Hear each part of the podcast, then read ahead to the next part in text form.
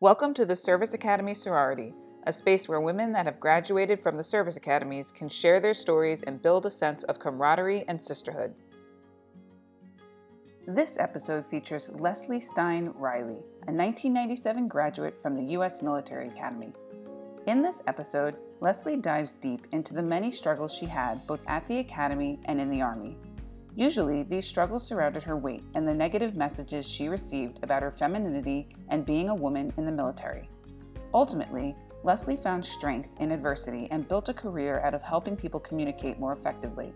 Despite all the hardships, Leslie also had some major highlights and views her time at the Academy as a foundational step on her journey towards who she is today. Enjoy the show. Welcome to the podcast, Leslie.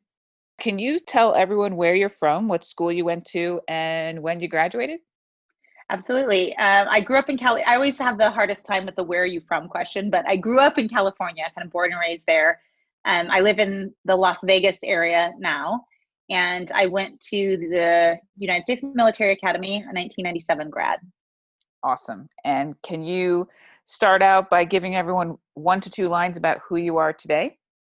Uh, at the moment, I'm doing a lot of online speaking and training around the practice of facilitation. So it's how to have more effective conversations and be a team based in uh, kind of vulnerability, being honest, and talking about the problems that are inhibiting us from reaching our highest success. Awesome. Definitely interested to hear more about that um, because that sounds like it's very needed right now in our world. Um, for sure. Yeah, uh, sure feels like it. yeah, yeah, yeah. But all right, but to start, uh, let's go back to the beginning when you were deciding where to go to college.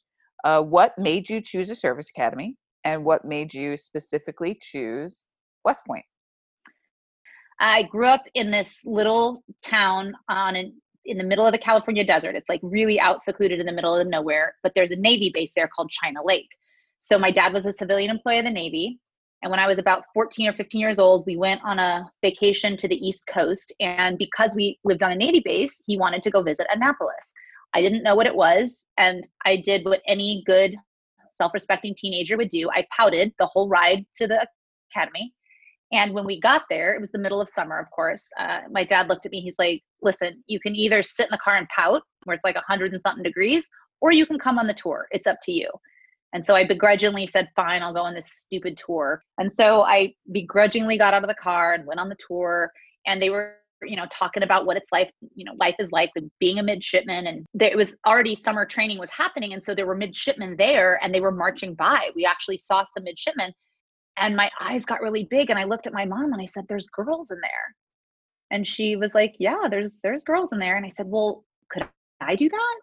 And she's like, Yeah, I guess if you want. And and that was it like I was hooked and I don't think anyone thought I would take that path because I wasn't the most athletic person.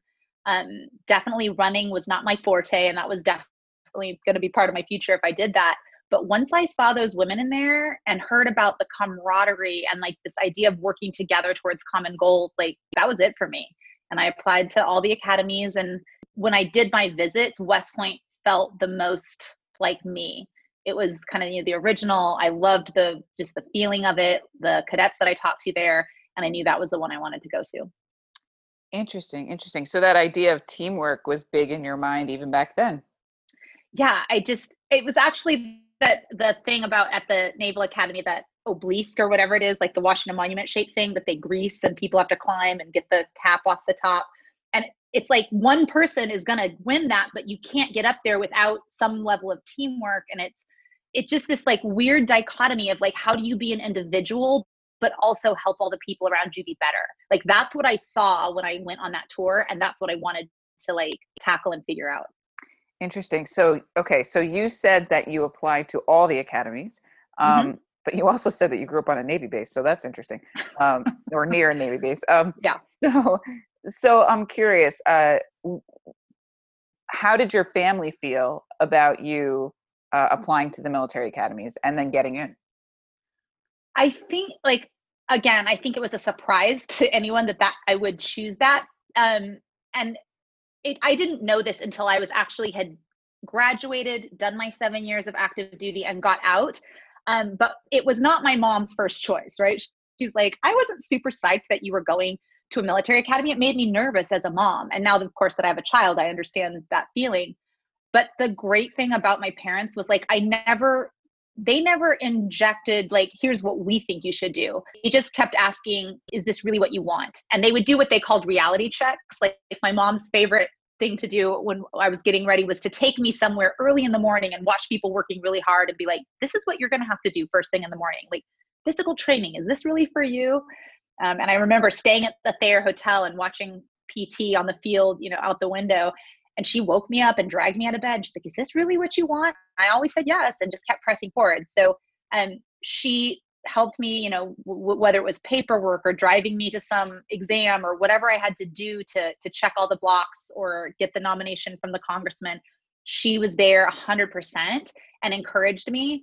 And of course, they ended up being super proud that I graduated. But um, I yeah, I don't think it was on their radar and they were kind of surprised when I brought it up. But as long as they could see that it's what I wanted, they encouraged me.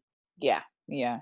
That's awesome. So um now you mentioned that you people were surprised because you weren't the most physically fit person. Um did you join a sport? Like what did you do to prepare in that way?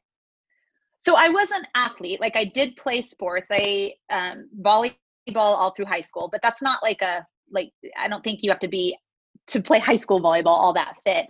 And I had played basketball up through my freshman year, and the coach of that basketball team my freshman year was an ex-marine, and he also coached the long distance team in the for the for track.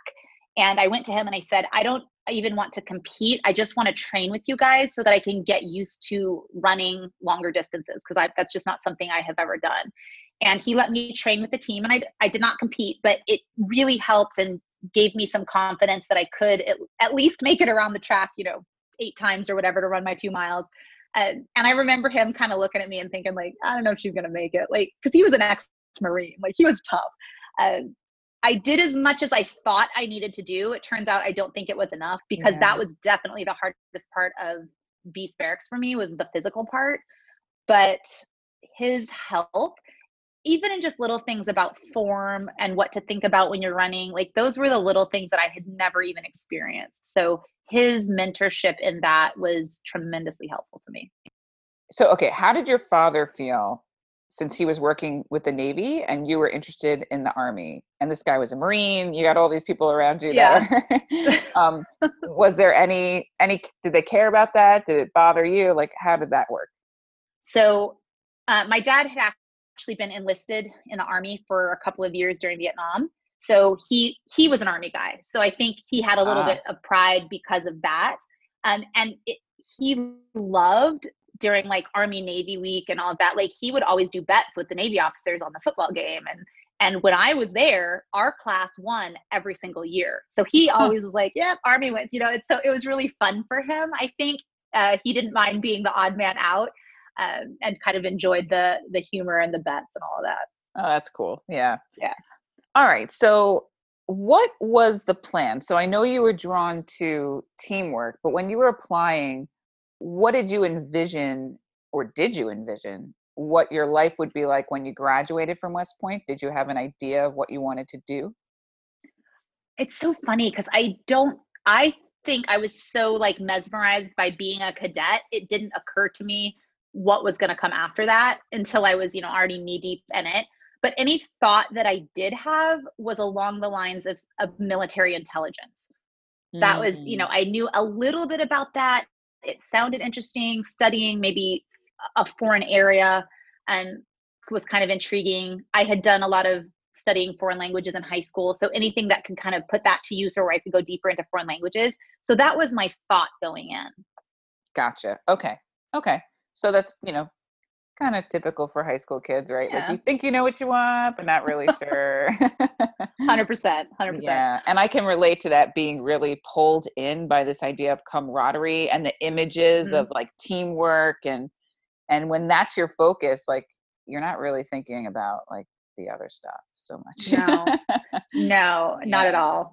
But did the military lifestyle um did that bother you at all thinking about this idea of like service and being away um, and you know traveling and you know also mm. even the school itself is on the other coast of the country uh, yeah uh, how did you feel about all that i mean i feel like i grew up in such a small town that you know it's that you either want to stay where you like stay where you're planted or you want to break away completely and i was more in the breakaway completely camp so i did not mind that i had to go across the country to go to west point and in fact my parents didn't even fly out there with me like a lot of people go like with their kid and drop them off on R-Day and all of that and my parents like waved bye bye to me at our tiny little airport in our town and they're like have fun kid like and I think like talking to my mom later it was more like she wasn't sure how she would handle the emotion of being there and having to see me like marched off. So it was just a little bit easier to say goodbye there. And it was exhilarating and scary all at the same time to be like, I'm like an actual adult on my own going into the military. Oh my gosh, like it felt like this great adventure to me. And I think that was the part that I did think about. Like, I'm going to have a guaranteed job after this and it's going to involve traveling and I love to travel. Uh, so yeah. that part was very exciting to me. What I was going to be doing for sure, I knew I didn't know the details of that, but I figured they would teach me. They weren't just going to throw me in with no experience or no at least education on what I should be know going into it. And so I just kind of trusted I trusted the process. Like I know there's something at the end of this, but right now my job is to be a, the best cadet I can be. Yeah. Yeah, but that makes sense what you're saying. That kind of like sense of adventure and exhilaration that like you're about to board a plane and do yeah. this thing that's super exciting and um, leave this small town like and get out and and it's fully paid for and there's a job at oh, the yeah. end and there's so much prestige like all that stuff. I mean, that must have been super exhilarating and exciting, but also scary. Like also oh, yeah. at that age. Yeah. It was a good mix. I feel like there's a, a friend of mine always uses this term scare sighting. Like a lot of times when we think we're scared, we're actually excited for the totally. new change that's happening. And it's right on that borderline between scared and excited that I find I perform the best because I care enough to put all my all into it. Um, but I'm just scared enough to like prepare and like, you know, be like, okay, let's not be crazy here. So it's like the sweet spot for me. Well, if you're not a little bit scared, you're not growing right and totally. we, we don't want to a lot of people shy away from that but it's like yeah you know like just reframe it it's excitement mm-hmm. it's energy right so but anyway i totally. could go down that road for a while oh yeah we're not gonna go all right but um okay so let's let's dive a little bit now into your time at the academy so okay you told me that you got on a plane by yourself you flew yep. across the country tell me about that first summer that first day how did it go so, okay, two things popped to mind. The first day was, I mean, I thought the bubble might, you know, stay around me of my excitement, my enthusiasm a little longer than it did, but my bubble of what camaraderie looked like really got burst pretty hardcore that day. So, I remember getting, you know, you're it's a whirlwind. You're drinking from a water hose, 52 things, you're getting yelled at, like collect this, march here, do this, learn to salute. So I ended up in my room and I knew that the two guys living in the room next door were going to be in my squad. So I kind of sat there listening to hear if I would hear someone come in because my thought was, well, I've already folded all my clothes, put my stuff away, made my bed. Um, I want to help my squad mate, right? So when I hear someone go in there, I'm like, okay, I'm going to brave the hallway. And the kind of the rule of thumb is once you've put your foot out in the hallway, you don't second guess or step back because that, you know, if an upperclassman sees you do it, they're going to jump on you like white on rice and tell you not to be indecisive and what are you doing and eh. so i i gathered up all the courage i had i walked into the hallway did my square corners knocked three times on the door of the the squad mate i heard you know come in and i i went in or enter sir whatever he said i don't remember exactly but i went in and i was like i'm your squad mate i'm here to help what can I do? And so we made his bed, we put his stuff away, we hung up his clothes. And I was feeling like I this was what I was here for. Like my stuff is done i'm going to help my squad mate like i had like a smile on my face and a smile in my heart i was this was what i came for so when it was all done said and done everything was put away it was time for me to go back to my room i opened the door one foot was out the door so i was already committed to the hallway there was no turning back and this guy from behind me says just so you know i don't think women belong here oh and i i like it really sh- like shocked me. Like my first thought was like, it's 1993 and you don't think women belong wow. here? Like it blew wow. my mind. But all I could do was keep walking, go back to my room and like process it a little bit, let it go and move on. Like I, I had to take that and say, well, I'm sorry you don't think so, but I believe I belong here. So I'm just going to show you otherwise. Wow. And, so, and, and how did you process that? Did it linger with you like throughout the rest of your time there then? I mean, you said your whole yeah. your whole idea got crushed of what camaraderie is and so tell yeah. me more about that. I yeah, I really I realized that there was definitely places where camaraderie looked the way I thought it looked, but there was a lot of places where there was an us them, men versus women, upper class, lower class. Like it was very segmented. And there were places I felt welcome and places that I did not feel welcome. And to have one of your squad mates on the first day say that definitely made me a little um I don't know what even the right word is, like disappointed and and hesitant um like am i how am i going to fit into this squad? Like if yeah. this guy thinks that of me and he already said it are there other people that feel the same way and haven't said it? Like how so just yeah. i started questioning myself um but i still it was like all i can do is control me. That was what my dad had really drilled into my head before i left. You cannot control the actions of others. You can only control what you are doing in your own mind. So be good to yourself you know stay your course and so i tried my best to do that but it definitely made my course a little bumpier than i had anticipated yeah like if i just put myself in your shoes like i really do feel like hesitant is probably the perfect word of what i think i would feel for sure yeah. if that happened because here you are you're so open and excited and scare sighted i think that's the word mm-hmm. and uh, and it just gets kind of like shattered that these people that are supposed to be like and and he was he was in your squad like he's really yeah. supposed to be uh and you just helped him? Oh my goodness yep. gracious okay so that that makes so, sense uh, yeah that was day one. Oh my gosh okay so tell me tell me how the rest of that summer played out for you. So the rest of the summer there were you know just like anybody going through that experience there were highs and lows. I think for me the highs were the actual hands-on like you know pushing through and doing the long road marches throwing grenades like riding on helicopters like it was the adventure that i had hoped for. Absolutely there were moments that felt like that. Um another highlight this was so emotional and it still to this day gives me the same vibe. At the end of the first day reception day you get marched down to this theater and you watch a video um, and there were two things. One was they played God Bless the USA, and I literally had tears streaming down my face. Like I felt it. Like that song was like, it meant something in that moment. And I still get that same feeling when I hear it today.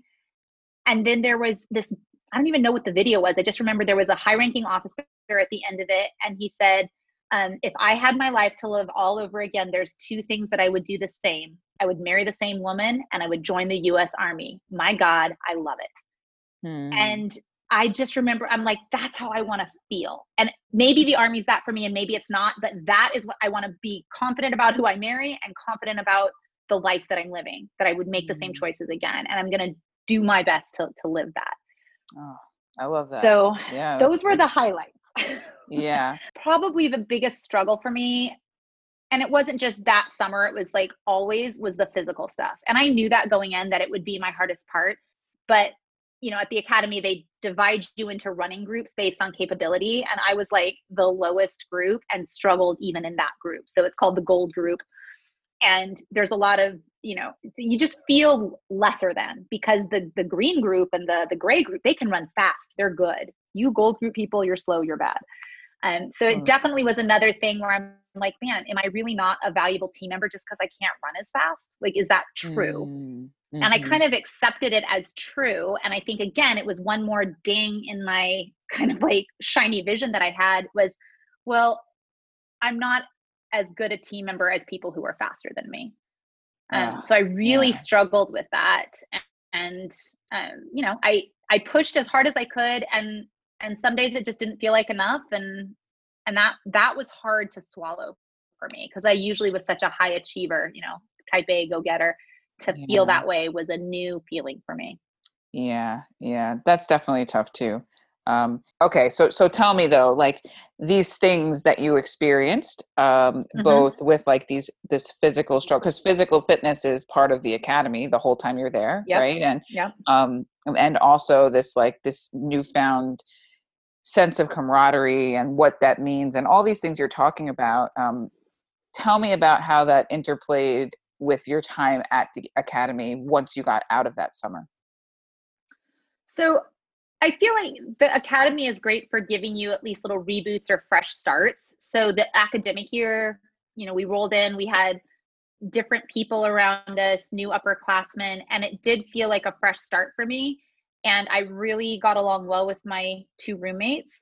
Um, we could not have been more different. We always joke that like the second semester when we were allowed to have a stereo, one of us had show tunes, one of us had hip hop, and one of us had country. And it just went on mix. And we would be like, oh, okay. Like it was just, we were all very different, but we got along. Like it, it wasn't a painful situation like I know some people had at, at times.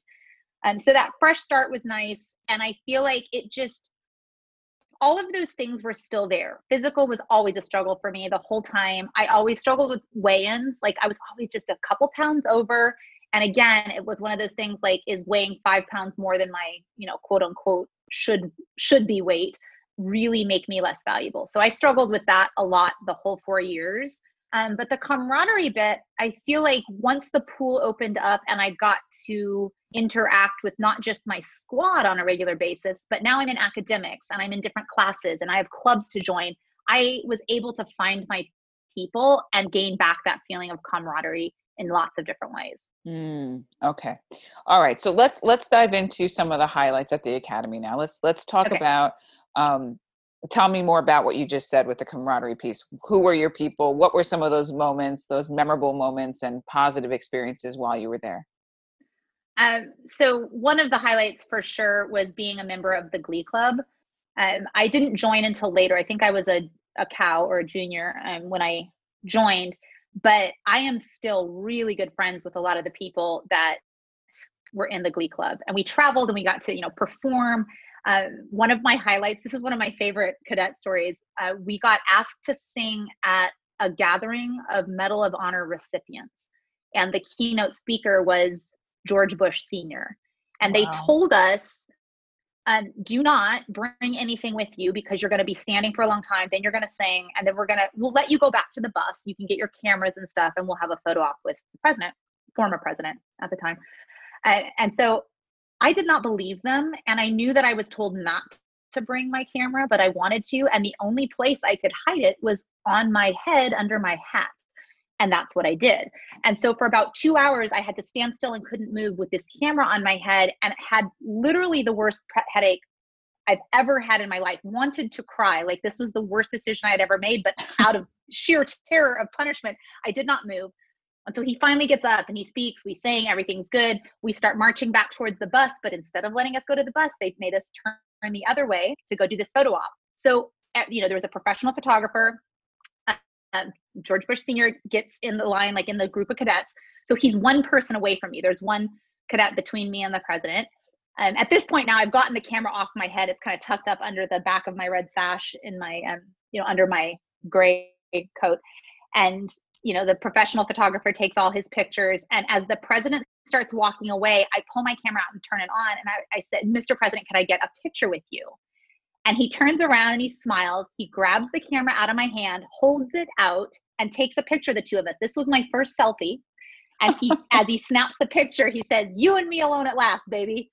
And oh my gosh, what is probably the best selfie I've ever had in my life. And it was just this moment, and everyone was like, "You weren't even supposed to have your camera." I didn't get in trouble. Everybody had a good time. We laughed about it, um, and it just was the right mix of I heard what they said and I knew the intention, but I also knew what I wanted. And so I had to find a way to make that work. And it was just the right amount of wrong um, to, to keep it on my under my hat. And so that was like one of those moments where I really it was like, yeah, I broke the rules, but it it was okay. Yeah. Um, so that was one of the fun experiences in Glee Club. Oh, that's awesome! What a I want to see that photo. yeah, I'll I'll I'll uh, I'll message it to you. It's one of my faves. Maybe we could so put that, was, in the show notes for for listeners. That'd be fun. Yeah, absolutely. Well, and the, so we actually got to sing for him again a year later, and I had the picture, and and I he signed it. So oh, I met him gosh. twice. Um, and at that somebody took a picture of him with his arm around me looking at the picture and Barbara Bush is in the background standing there. So those were the kind of surreal moments that only happen for cadets because yeah. you know they're like the showpiece of the academy, right? So they send you off. So that being part of Glee Club and those experiences were definitely um, just treasured memories for me. Yeah, definitely the highlights for sure. Yeah. Um, yeah. But uh, okay, so so tell me a little bit about your academics. Like, how was that going for you during this time? So academics was the place where I actually shined. Like, if if uh, ac- athletics were my Achilles heel, like academics was where I got a chance to actually exhale, take a deep breath, enjoy myself a little bit. So when I got there, um, I had kind of an affinity for um, foreign languages, and I, you know, they do a lot of like, hey, what are you going to pick for your major? And you know, you you have to do some engineering classes, and there's a lot of math. And I felt like it just to balance it out, foreign language was a good path for me. And so I took an assessment and they basically said you know too much spanish to go into the in, the introductory class but not enough to be intermediate we're going to put you in portuguese as your language track and you can just start there and see if you like it. And so I started my my plebe year in Portuguese, and when it came time to pick a major, I you know again adventure and travel. They said, hey, for people who major in a foreign language, you get to have a summer uh, assignment that has to do with that language. So for Portuguese majors, that meant three weeks in Brazil. And Ooh. Yeah, that was nice. what I said. Ooh, I picked this. So I picked um, Portuguese as my major, and it was a very small group of people, very tight knit. Um, the instructors were amazing. Just they kept it really fun. We had Brazilian exchange officers, so they taught us a lot of really cool stuff about the culture. And then the summer before my first year, I did get to go to Brazil for three weeks and study at basically their version of the Defense Language Institute in Rio de Janeiro. And wow. their whole thing was you know you're speaking enough of the language to get by go experience the culture. So i don't like i think we were out by one or two o'clock every afternoon and sightseeing going to the beach going to clubs dancing eating at great restaurants and just having a wonderful time. So two weeks in rio and then another week traveling through the country. I got to um, you know take a little cruise down the amazon river got to go see other parts of brazil that were just beautiful and that was again i'm like this is the adventure i signed up for. So my it was one of my yeah. happy places for sure. I mean what a cool experience especially since like most of your experiences obviously at west point are around the army and the military and mm-hmm. what a just totally different kind of adventure oh that sounds awesome and i just want to say as a side note i lived in brazil for nine months so i kind of have oh, like a, i kind of have a little bit of a little bit of a bias but that's amazing. That is amazing. What a yeah. cool different experience like at your yeah. at the academy. That's really cool. Um yeah. so so academics it doesn't sound like it was a struggle really at all. It sounds like you found a major you loved but what was the what was the plan? Like what were you thinking when you were a student that you were going to do with this portuguese degree so this is probably a shortcoming of mine is that i don't often have like a big vision for the future i'm a very like hey what's right here in front of me now and so I knew I wanted to major in Portuguese. I knew that I would most likely get this trip to Brazil, which was, you know, awesome. And I kind of thought, again, military intelligence.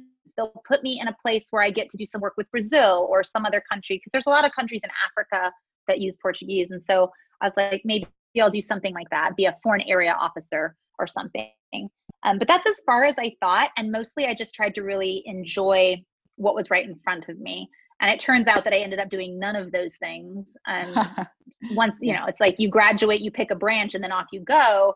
And i'm grateful that i picked something that i could just enjoy studying at the time. Like when i talk about it now people are like your major was what? Like how did you use that? Was it actually useful? I'm like nope never used it again. Can't speak a lick of it now but guess what it was super fun while i did it so at some point i realized that i did not want to go into military intelligence and I'm trying to remember if it was it was one of my summer assignments. I got to go and stay with an aviation unit, and I saw that, and I was like, "Oh crap! This is what I want to do. I want to fly." And mm. so then it became about getting the highest grades possible, so that I would be able to pick my first choice of branch. Gotcha. And okay. you know, so it it kind of shifted midstream where I was like, Portuguese was good because it was fun, but it was also good because there were a few classes where I literally earned A pluses. And so I'm like, I don't think I could have done that in, you know, chemistry or physics or something that wasn't how my brain worked. My brain is humanities, people, languages. I'm good at math, okay at science, don't really care about history. So Yeah. it, it Yeah. Yeah. That's awesome. Hmm. Well, okay, we'll dive more into your career trajectory and how all that played out in a minute. But before we do that, I want to hear about some of the lowlights at the academy. Now, you did talk a bit about some of the weight struggles. Um, Mhm. Yeah, just share some of some of the lowlights for you. For you. So there's two that pop into mind. Um, the first one was my sophomore, I think my my my yuk year, sophomore year, and I had been slated for a really cool like you get to go home and represent the academy during your school's homecoming week and basically talk it up, tell other people why they should join the military, why the academies are great. And so I had, of course, written to all my friends, called my parents, told them I was coming and I was two pounds over or something at my weigh in the week or two weeks before that was supposed to happen. And I basically got sat down by my tactical officer and told that I was fat and I was an embarrassment to the academy and they would not be letting me go home on that trip. And so not only did I have to process what he was saying to me and that I was a fat embarrassment, but I had to also call all my friends and my family and tell them that I was not coming home. Um, I don't remember if I told them why. I was definitely super like in a shame spiral about that because I just I felt heartbroken, like literally devastated. Um, Mm. and so it was, you know, of course, being being, being the fat shame that I was, I probably went to the the cadet store and got you know ice cream to drown my sorrows in because I didn't know anything about nutrition. There was no one to help me figure out why I wasn't meeting the weight limit. They just told me I was doing it wrong, but there was no one to Mm. help. Um, Oh, and so that was really hard for me because I carried that with me. Even if I did okay on a weigh in after that, I treated that like it was a fluke. And really, I was the chubby disappointment, you know? yeah. I was going to ask if that if you carried that with you even beyond graduation, because that's you know, Oh, yeah. yeah. Oh, yeah. yeah. I mean, yeah, it definitely went way beyond graduation. Um, it was one of the reasons I got out of the army was I got tired of being told that I was too fat and too slow. And those were the things that Mm. like basically and what was never stated, but what I always felt was, and so you don't have value here. Like all the other things you bring to the table don't matter because you're fat and slow. And so I I mean I definitely not only did I have to cancel that trip, but I think that event pushed me over into like really struggling with an eating disorder. I threw up a lot the last 2 years I was there. Every of course right before weigh-ins, but other times too because it was something I could control yeah. and yeah. everything else felt outside of my control. Yeah, definitely. Definitely. And and I'm curious too because like so you had that going on where you don't feel good enough and then you know, did that comment from that from their squad member during the summer of your, you know, your first Mhm. summer, did that did that continue to play out where you felt people didn't want women there as well? one of the girls that became one of my best friends and ended up being my roommate in flight school um, her i don't remember if it was her squad leader or team leader but someone told her and she shared it with me women will never be treated the same. You will be treated better or you will be treated worse but never the same. And that comment was always in the back of my head. And so i i never knew when i was going to a new company or a new you know classroom or whatever it was will this be a better or a worse situation and rarely did I ever find one that was equal. It was usually, I mean, I felt that he was fairly accurate with that. Um, and so the first two years, looking back, like I was definitely in a company where I got treated worse than the guys, 100%. No doubt in my mind that Mm, people like kind of had it out for me, for my roommates. Like it just wasn't conducive to like a happy uh, time there when I got to my second academic year company, I flipped and you know went to a new company. Definitely felt treated better. I ended up Mhm. being the company commander of that company, so the tactical officer at least you know had enough respect for me to put me in that leadership position. Um, I felt like I had a lot of friends in that company. The guys had my back, and so it was just really interesting. I I couldn't have seen myself quitting if my second two years had looked like my first two years. Yeah. Yeah, I'm I'm surprised though cuz at the end of that first 2 years you have that decision Yeah. to make. And uh, did you did you question whether or not you were going to continue on? I don't think I did. And it's because whether it's good or bad, I am an eternal optimist. And I believed that my new company would be better than my old one. Because I mm. thought, I'm like, it can't get worse. Like, Yeah. That's at least how it, it could have, I'm sure.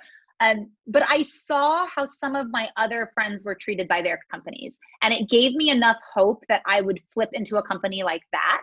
And I think there must have been some, because you find out, I think, before you leave for the summer. So there had been some kind of like socials or whatever where you meet the the senior class or whatever. And I, yeah, it was just enough hope that I'm like, it's going to be better.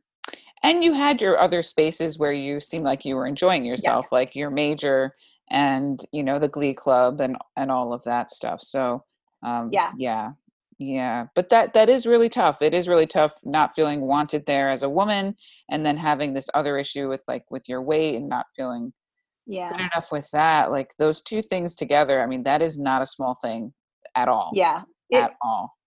it definitely it definitely was it wasn't until i looked backwards that i could see how much it affected me but it also made me lean on friends more than i would have you know i was a very the my dad always jokes that the first thing i said out loud was i can do it myself. Like i didn't want help. I can do it myself. Like Mm. i don't need you. And the truth is when you're going through experiences like that you need other people to bounce ideas off of to cry on a shoulder to whatever it is. And so you know 20 years onward, I'm still friends with the people who had my back at the academy and mostly the women. Like I'm, you know, friends with a couple of the guys, but mostly it's the women in the class that I became friends with there who who I would just, you know, cut loose and cry about what a tactical officer had said or that I failed a weigh in. And and they're still my friends today. And so it it it deepened our friendships. I don't wish it on anyone, but for anyone who's listening who either experienced that or is experiencing something like that now um, lean on the people who do value you and there are people who value you It's good to hear that you've that you found your your people, you know, to help you through that. this stuck with me probably longer than anything else but like i remember one upper class woman saying to me you better not look bad because if you look bad we all look bad. Like don't Mm, don't f up what i've just spent two years building or whatever. Like that was what Wow. underlying you know was underlying the statement. And i remember being like jesus that's a lot of pressure man. Like i don't just mess up for me i'm messing up for all women. Are you kidding me? And so yeah. that was where to me the the it got a little cutthroat or it's like eh, yeah that was the hardest thing for me is are are you looking at me when i fail and and being mad at me? Like not trying to help me get better but you're mad at me because i just messed something up for you too. Yeah, it, it's so interesting because, like, at that age and in that environment, Mhm. the messaging that you've been sharing that you were getting, and I know it wasn't. I I I do understand that you enjoyed your time at the academy. I, I but I, I I am hearing you with the messaging about your body image and your weight and being a woman and and you know you're young and you don't really have a lot of time to process those things in Mm-mm. that space and um it sounds like you've processed a lot of it after you got out of the military. As those thi- like i you know whatever would come like oh my god is this true about me? And i would just tamp it down as low as i could and suck it up Yeah. and drive on. And that was pretty true until after i got out of the military and then i then it was like well okay now what do i do with this? Like are these things still true? And yeah yeah. um, you know it's it just took some coaching and all sorts of other things a yoga certification and um, all of those things contributed to unpacking those feelings and and doing something useful with them instead of just being mad that they happened Yeah, yeah, the yoga certification thing. I was right Mhm. there with you processing Mhm. things. So anyway, yeah, I get it. That's why, yeah, yeah, I get it. Those are because those are strong. Those are Oh, yeah. strong things that they linger for sure. Um, oh yeah all right, but you mentioned that there were two major lowlights. So was there another Yeah. one you wanted to talk about? yeah Yeah. the second one was um, there's a, a physical assessment that we have to do there to graduate called the indoor obstacle course test the ioct and you have to take it twice you have to pass it or take it you're supposed to pass it right it's part of your overall physical grade your sophomore year and your senior year. So um, so I did it my sophomore year. I worked really hard. There were a lot of things that I wasn't great at, but managed to find techniques that worked for me. I figured out how to climb the ropes. I figured out how to get over this monstrous beast called the shelf, right? This dangling six foot, you know, thing up in the air. And so I, I passed it my sophomore year. Um, I, I was very nervous about it my senior year because obviously, if you fail at your senior year, and you have to go to summer school, you don't graduate. Like you don't walk. You have to do like a little separate ceremony after summer school. And I was not, I was very, I was worried about that. So I, I practiced mm. a lot. I, you know, did all the things that I did the first time around. And the night before the test, I did a run through and I was fine. And when I went back and took it the next day, I failed it. I could not get up on the shelf. And I was convinced I wasn't going to be graduating. Um, mm. you don't know because you don't know how much other it's a weighted event and it turned out that i had enough points or whatever that that alone wasn't going to tank me because my pt scores otherwise were okay but man the stress of f- waiting to find out the final answer on that nearly yeah. killed me yeah oh but you did you got through it like i did said. so you know only makes you stronger, I guess, right? That's yep. what they say. Um, yep. um, all right, but before we move on to graduation and what you did post graduation, um, if you had to sum up your time at the academy in one word, given everything you just shared the highs, the lows, the ups, mm-hmm. the downs, the struggles what would it be? Um, the first word that popped into mind was epic. Mm. And I'm I'm gonna stick with that because of the lows and how high the highs were and how low the lows were and the fact that I just kept going through it all. There's nothing in my life I think that I'm prouder of than getting through that. And I don't know that I would feel that way if it had gone smoothly the whole time. you know. Yeah. Yeah, definitely. I mean, and I don't think it goes smoothly really for anyone. so. Only from the outside we perceive some people to have totally. it you know good but they don't. Nobody everybody has their struggles. Yeah yeah. That's a great word though. I like it a lot. Um all right so you approach graduation uh now we're you know we're getting down to the wire. What was the plan and what happened? Tell me about that whole process. So i once i did my summer assignment at an aviation unit where i spent several weeks with them um, i was with an apache unit and you know you get a little exposure and get to see some of the other aircraft. And i knew i didn't want to fly apaches but i really wanted to fly. I wanted to fly black blackhawks. That was what i saw in my future was these you know um, cool vip missions and all the stuff that they did. And and so i i put aviation as my first choice of branches. Um, my vision was good. I passed all the physical tests. I was a little concerned about the tests you have to take where it's like they give you an orientation of what's the are you turning left or right like spatial. out the window? Yeah the, yeah, spatial, the spatial stuff, stuff. and mm-hmm. i it was like and i guess i just I, I did okay. I passed the test but i remember being baffled that i had passed because it didn't feel natural to me. Um, branch night happened. I got aviation as my first choice super psyched. And then that was it. Like you don't pick a a post. You only pick a branch if you branch aviation because flight school is so long and it depends on what advanced aircraft you get as to what branches or what posts are available.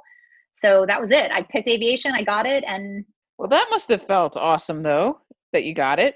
I mean, it did. Yeah, it did. Yeah, and it was it was exciting because I feel like it was a new like again it was all those little micro like begin again kind of moments like oh now there's a new group of people new women who are going aviation guys that I don't know, and that we get to have a new experience together. And whether or not we knew each other at the academy, we still have that bond of being in the same class, of having this experience. Uh, so that that yeah. made going into flight school a little bit exciting. Yeah, that's awesome. All right, so so now you're excited, right? You you graduate yep. and you head to flight school. So tell me tell me what happens next. well, let me just start. Like I graduated. I did finish flight school. It wasn't without its bumps. Um, the I failed a couple of check rides during flight school, and that's a check ride is you know when you a test of your aviation abilities or the skills they've taught you up until that moment. And I remember I failed one check ride because I had I had made a mistake or we had gotten to a point I'm like and I said to the instructor pilot this doesn't look like I thought it would on the map we need to go back to our last known checkpoint I did everything I was taught to do. I did it, I completed it, and he failed me anyway because and he said, I don't think you should have messed it up. Um, you should have been able to find it. So I wasn't perfect, so I'm gonna fail for that. Like it, it just it kind of messed my head up. Like I did everything you taught me, and yes, I made a mistake, but um, I fixed it. Like it, it felt very zero defects. So I mm. that really did not sit well with me. Um, and I had another instructor pilot who was just, you know, he was an old, probably Vietnam era guy teaching down at Fort Rucker. And I had a, you know, a bad day in the cockpit one day. And I went home that night and I remember my, you know, my dad, my mom and dad were big on visualization. So I sat in my dining room chair and I visualized a really good flight day the next day and I did all the maneuvers and I I came back in the morning and I hopped in the cockpit and I just I nailed it. I was kicking butt that day. And um, the instructor pilot looks over at me and he's like, "Man, this is like you're a different pilot. You know, is this you or is it your your evil twin?" And I was like, "Oh, I don't have a twin. I just have one sister. She's younger, but we're really nothing alike." And he looks at me and he goes, "Oh, is she feminine?" Oh man. Uh, and I had no response. I just sat there going like, "Yes." so that kind of was gonna that because that was gonna be my next question about the weight and the woman piece, yep. like all the things yep. we talked about. You know, did you see that play out in what you were doing? And clearly, you just answered that question for me.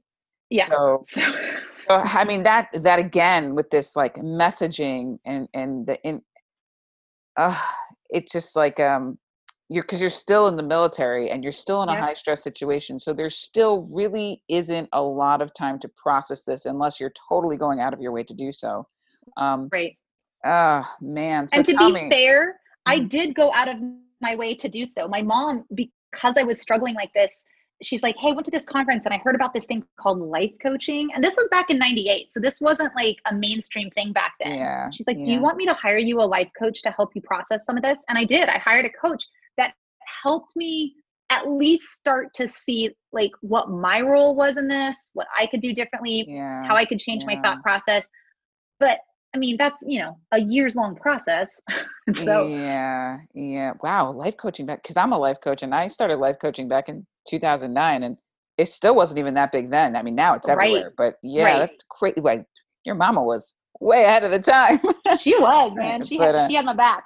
yeah, no, but see, I mean, I'm glad to hear that because so so you tell me, t- tell me how that impacted you. It was made extra hard because my roommate came home from her check ride and she's like, I screwed everything up. It was terrible. I couldn't find where I was. I was two map sheets over and he still passed me.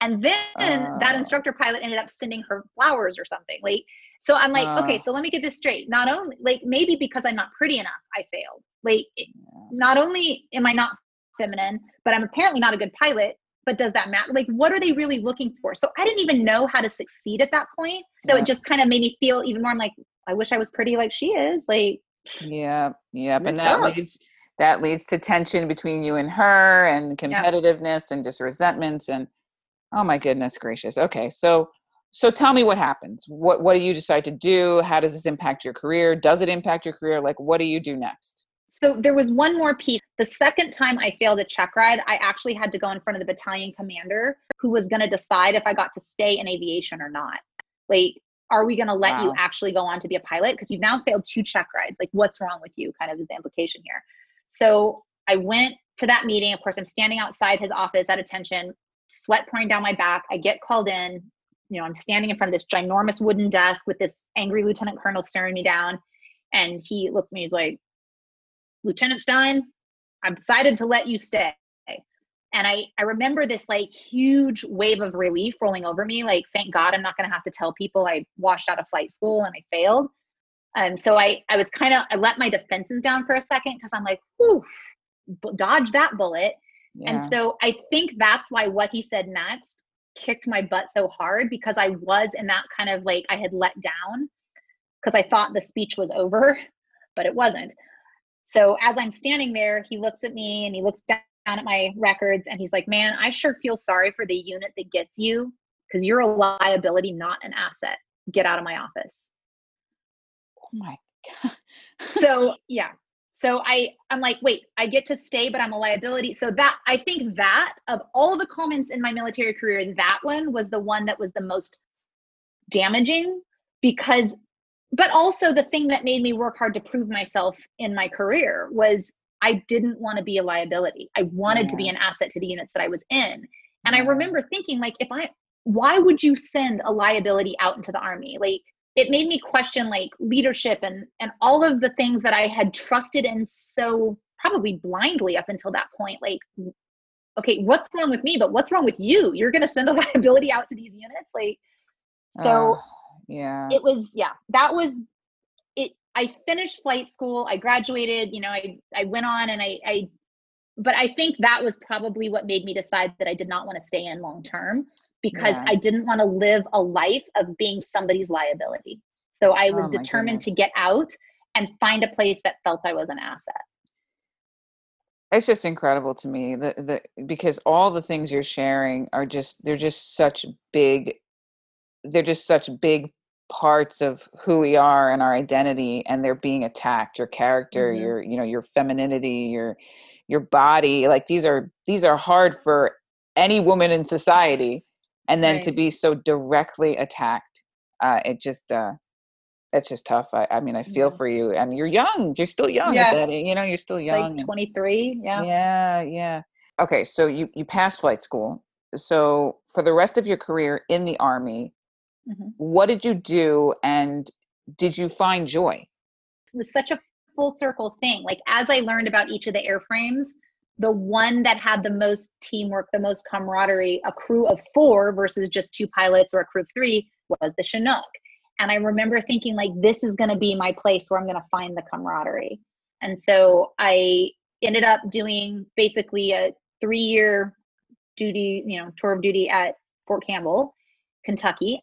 From there, I deployed to Kosovo um, was in Kosovo when September 11th happened, and we, the small detachment that I was with when we came back to Fort Campbell, because it was just a six month deployment at the time. Like there was no, you know, war on terror then. It was just oh, six months peacekeeping in the Balkans, and we came back, and I was the only person out of like 32 people who was on orders to go somewhere else. Everyone else was home for three weeks and then got sent to Afghanistan because of what had happened, you know, September 11th and, and our response. And so it was just, I barely got to catch my breath. And I felt like this weird sense of guilt. Like everyone else got sent to Afghanistan and I'm going to my captain's course and then ultimately got sent to Korea for the end of my active duty time. And so I never did go to Iraq or Afghanistan. I had, mm-hmm. you know, I did what the army asked me to do. I would have gone wherever they wanted me to, but that's where they sent me. And I it was weird. I did feel guilty about that. Like I should have gone where the rest of my unit went. That's so interesting because like uh it sounds like you just did what what was right for you at that time with your career and what the yeah. army asked you to do. Yeah. Yeah. Interesting. Huh. Okay. Yeah. So um did you enjoy your time in the army? Um yeah, I, it's it back to my friend who's, you know, team leader told her you'll be treated better or worse but never the same my first duty station, Fort Campbell, I the commander hated me before I ever got there. Um, and I, of course, I didn't know this at the time. I figured it out, but it was oh, what year was that? 1999. So I had an email account, not an army account. I had like a Hotmail account, and I checked it once every two weeks or something. Like email wasn't like an everyday thing back then and he had apparently emailed me I, it was over christmas when i was getting ready to move so i was you know celebrating the holidays and i apparently didn't answer him fast enough to his liking so i didn't get great assignments i you know was always on the outside of things and i just even though like that that was on that side the warrant officers were super fun to fly with. I became friends with them. The crew members were easy to get along with. We were you know kind of you know got along well at work. And that made it enjoyable. Um, but man the command climate was just such crap that i it was again like this uh, just another confirmation that i didn't want to make this a long-term thing. Mm. so that mm. was my first big assignment. Went off to the schooling ended up in korea which was the complete opposite where i was treated so well i felt respected i felt valued um, both by the commander the warrant officers i flew with the crew members um, and so I I had already decided I was getting out when my seven years were up, but that made it really hard because I I felt like I'd finally figured out how to be successful. And so I was mm. like, did I make a mistake? I left on a high note. I was just gonna you know, say, yeah, yeah, yeah. Yeah. It made it That's feel awesome, like, did though. I do the wrong thing? Yeah. It, it's awesome that you that you got to leave on a high note and that you finally had you know a little bit of that experience i think you were hoping for when you joined um yeah but okay so so you get out like tell me about that decision and what was the plan and what did you end up doing um, i got out i knew i wanted to get out and it took me a solid five years to actually be glad that i made that decision. I mean it was legit five years. And up until that five year mark i feel like i had one foot back in the military. Like maybe i could go back in. Maybe i could pick up where i left off. You know should i go back?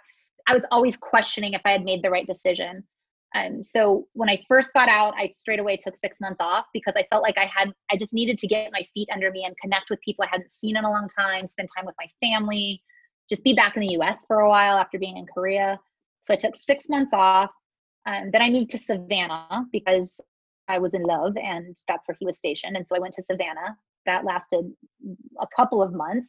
Um, but I did get my first civilian job there, which was big for me because I didn't have any idea what I wanted to do in the civilian world. Like, I didn't even understand most of the jobs that are available in the civilian world.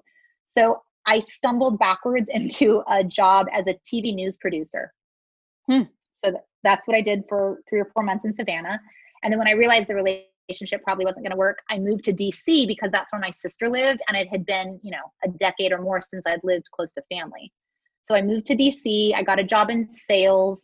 That wasn't really my jam. I got a job at a trade association developing content. That wasn't so much my thing.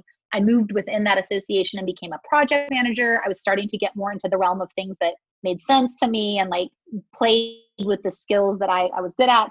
Um, and so the the boss that I had at that time, um, the trade association supported the mortgage industry, and she's like, I don't know if you know this, but the we're not doing so great. So this was 2007.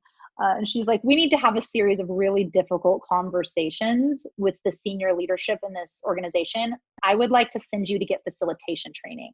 And I was like, mm. cool, what's facilitation training? so I had to like look it up.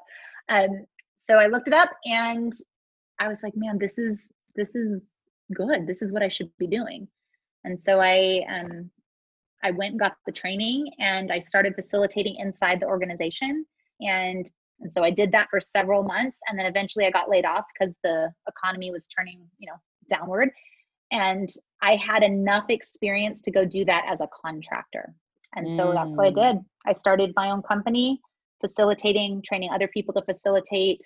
Um, I love that. I love that that's what you're doing because um, just everything you went through with kind of like breakdowns in communication and how people are talking to each other and also the fact that your degree was portuguese so languages mm-hmm. you've mentioned that a few times that you like yep. languages and um, i think it makes perfect sense i think it makes perfect sense i love it um, it's very me like i feel yeah. happy in the work that i do that's awesome so now i have to ask looking back how do you feel about your decision to attend a service academy even with all the weird crap that happened and the ups and the downs, I would say it's the best decision I ever made in my life. It has led to being in a community of people who who get the kind of person who would even want to go to a service academy. like, yeah, exactly. Um, yeah. You know, and the service academy was kind of my route to finding my people. Yeah, your foundation, you know? Yeah. Yeah. Absolutely. So what's next for you then? I've slowed down considerably since I had my daughter. So she's three years old now. Um, and I feel like I can start ramping back up again. In person work, like I used to do a lot of in person speaking and facilitation, isn't happening as much. Um, but I've had a few clients that have asked me to do the same kind of work virtually. And it's been amazing. It's been deep. It's been impactful. It's helped them unblock, you know, what they needed to move to get on the path to success.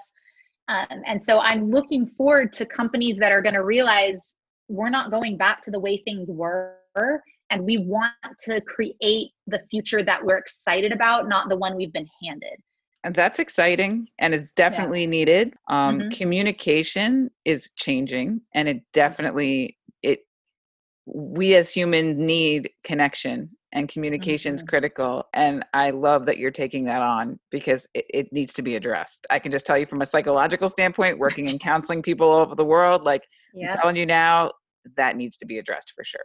And it's only going to get worse. So, um, yeah. So I'm glad so. you're doing that. That's awesome. Very, very cool. All right. Well, do you have any parting words for listeners? Perhaps a key message to your mm. fellow Service Academy sisters before we go? I mean, it's such a blessing to be in community with go getters, um, people that want to make the world a better place, people who are dedicated, and also don't beat yourselves up when you don't do it as fast as you think you should. Because that, that's something i'm constantly working on is i get this vision of what i do want and then it's not here right now and i'm like what's wrong with me? Why haven't i made this happen? Um, so thank you for being the kind of people who push me to have those visions and i hope i can be the kind of person for you that reminds you that having the vision is part of it and the angst of it not being here yet is okay. Don't beat yourself up. I love that. That's awesome. Trust the process for sure. Absolutely. Yeah all right and what's one random fun fact about you that you can share with listeners to end on a on a high note um, i learned to make homemade bread from scratch so um, i've been making sourdough ranch bread and for a person who had given up bread a long time ago, I, have invited it back into my diet and I've been delighted by it. So That's making amazing. it from scratch, like I think I burned the calories from kneading the dough that I would, you know, in consuming the bread. So it all works out in the end. Ah, uh, that's awesome. Sourdough bread is delicious. It's oh, delicious. it's the best. Oh, amazing. All right. And before we go, tell people where they can reach you. Absolutely. I um, am online at leadlikeagirl.com. And that's also my handle on uh, I'm on Facebook and um, Instagram. And then LinkedIn, I'm Leslie Riley. My maiden name is Stein. So for people who know me as Leslie Stein, uh, they can find me on there, Leslie Stein Riley. Awesome. And I will definitely put those links in the show notes for listeners.